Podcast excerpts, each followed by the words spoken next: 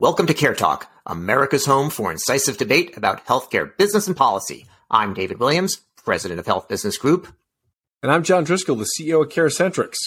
Well, John, Omicron finally seems to be winding down, and the pandemic may become, if we're lucky, endemic. And so this so-called health emergency might come to an end soon. So I think it's time to start talking about what a return toward normalcy will look like. And why don't we start with Medicaid?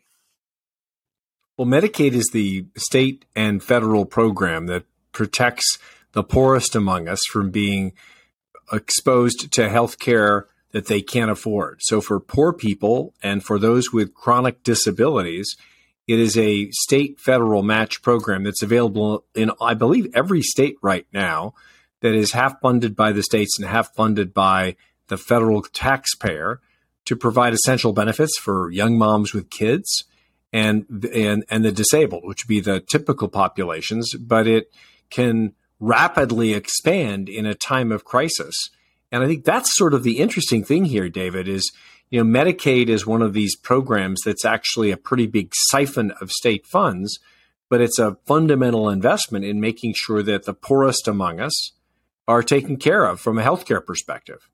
John, the Affordable Care Act dramatically expanded Medicaid. Medicaid was actually one of the main ways that that it relied on to expand the number of people in coverage. And so while you're right, historically, Medicaid has been for single moms, it expanded to be that you didn't have to have kids and you didn't have to be the poorest. You could be above the federal poverty level and still get Medicaid. And the result was you saw a 25% increase of Medicaid enrollment from 2013 or so when there was a baseline to 2020. And in the 25 in the states that did expand Medicaid, which I think is about 35 states, their enrollment grew by more like a third. In the last couple of years of the Trump administration, through 2019 anyway, before the pandemic, there was a decline in Medicaid as they made it harder to get Medicaid. But the story has changed dramatically, John, during the pandemic. And I mean dramatically to the extent that I had no idea. Oh, I can't imagine a situation where you had no idea. But even though you don't have an idea, you do have an opinion. I mean, David, you sort of suggest that it's some backdoor way to get people to cover, to expand Medicaid. It actually makes a great deal of sense. If you're a young working poor person or an older working poor person, even without kids or a wheelchair with a chronic disability, for example, you still can be healthcare poor. And I think one of the exciting things about the ACA is it took the risk and the burden of chasing healthcare or avoiding healthcare services that you needed in order to stay healthy. It took that burden off the back of the working poor. I think the expansion made a great deal of sense. And I think shouldn't this grow? Shouldn't the number of people covered grow in the middle of a healthcare crisis? Although we don't recognize it now, amidst the pandemic, remember, David, the economy stopped. And so many people were out of jobs. Restaurants were closed. Isn't that exactly the time that that Medicaid, the program from the poor that's supposed to protect people, should expand? Obviously, this happened. How could you have no idea? Yeah, no, you're right. I did have an opinion about it even while I was ignorant. But why should that make me different from anybody else in this country?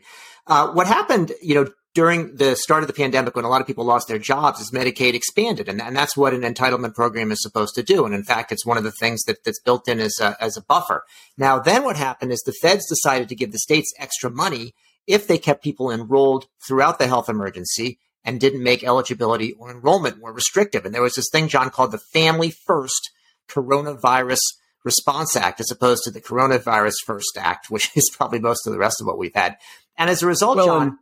And remember, David, it wasn't just that they passed this bill, but there's been a lot of messing around with, for example, work requirements or eligibility requirements or excess paperwork. It's interesting. The Republicans only like paperwork if it's associated with restrictions on eligibility for Medicaid funding, and they want to reduce bureaucracy everywhere but in the eligibility offices of Medicaid for poor people. But let's not dwell on that. Let's not. But as part of that, I think it was eloquently called like the FFCRA. It was buried into one of those $1 trillion bathtubs of cash that was shoveled out from the federal government to the states.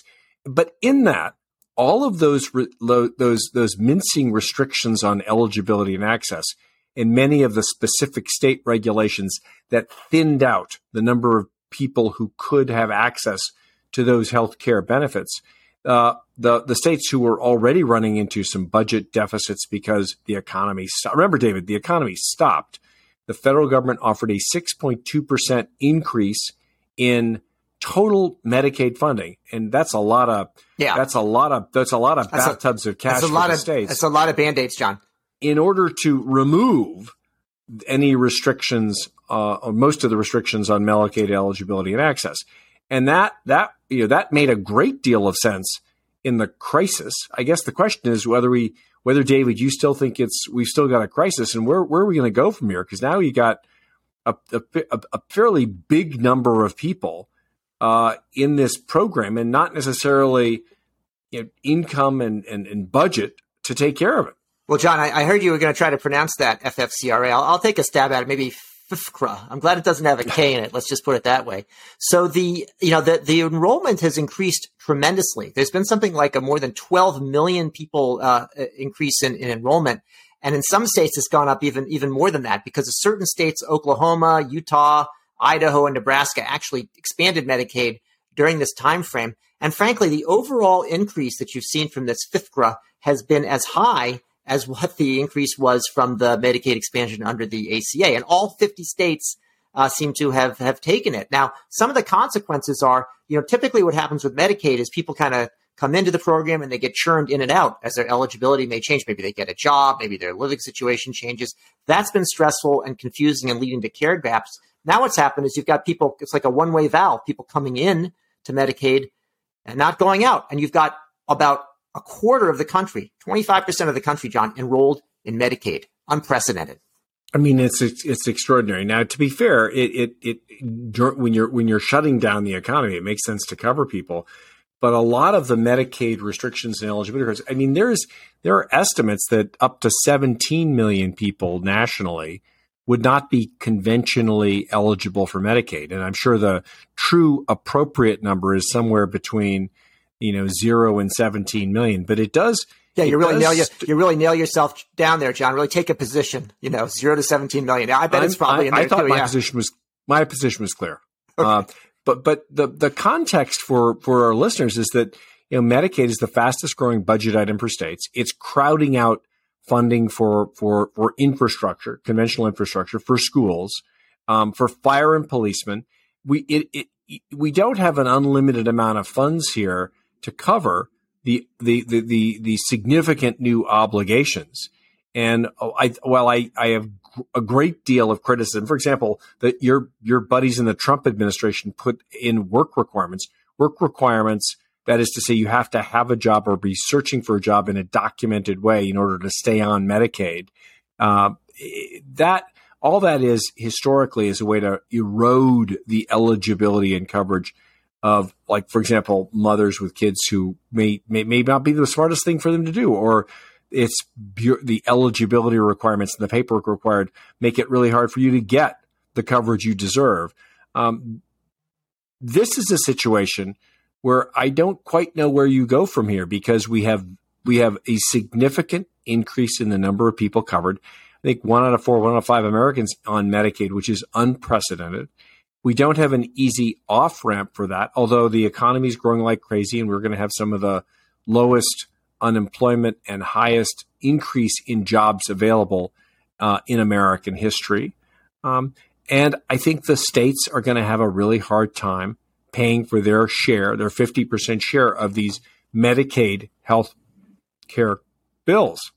Well, John, and I guess, Dave, since you're the smarty pants here, what do you think the state should do?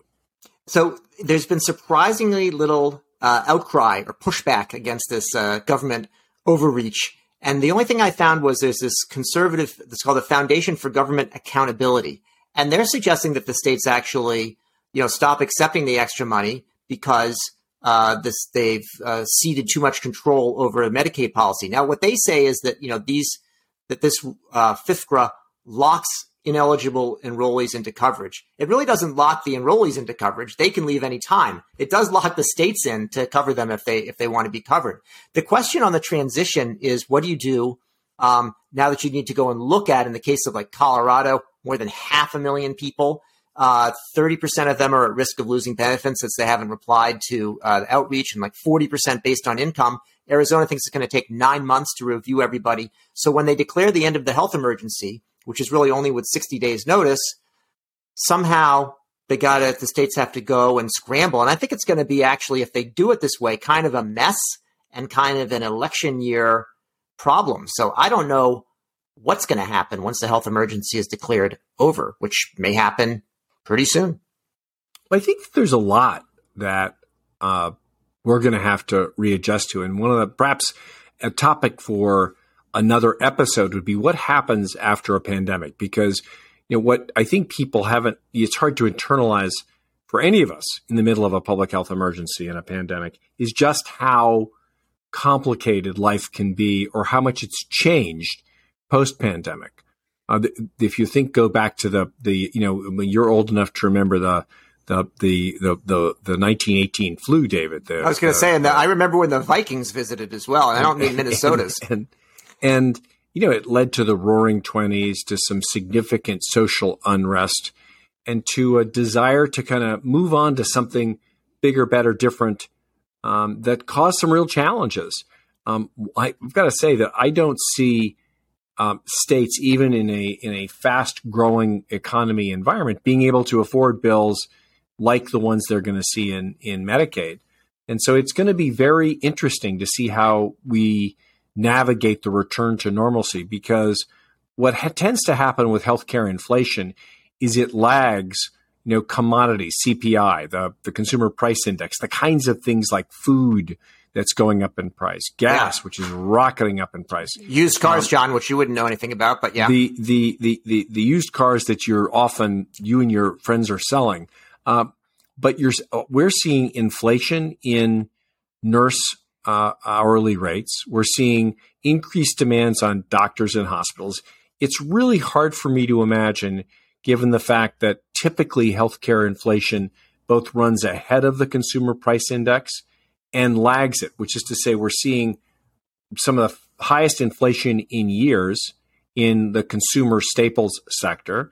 Healthcare hasn't caught up, but David, mark my words, it will. And at that point, I just see the states being really buried in Medicaid bills. And I think that the critical thing here is not to look at it just from a budget perspective, but on the needs of a lot of people who are underemployed or unemployed and how they get covered and states don't go bankrupt. It's a complicated three-dimensional puzzle, which does not lend itself to a quick and perky podcast.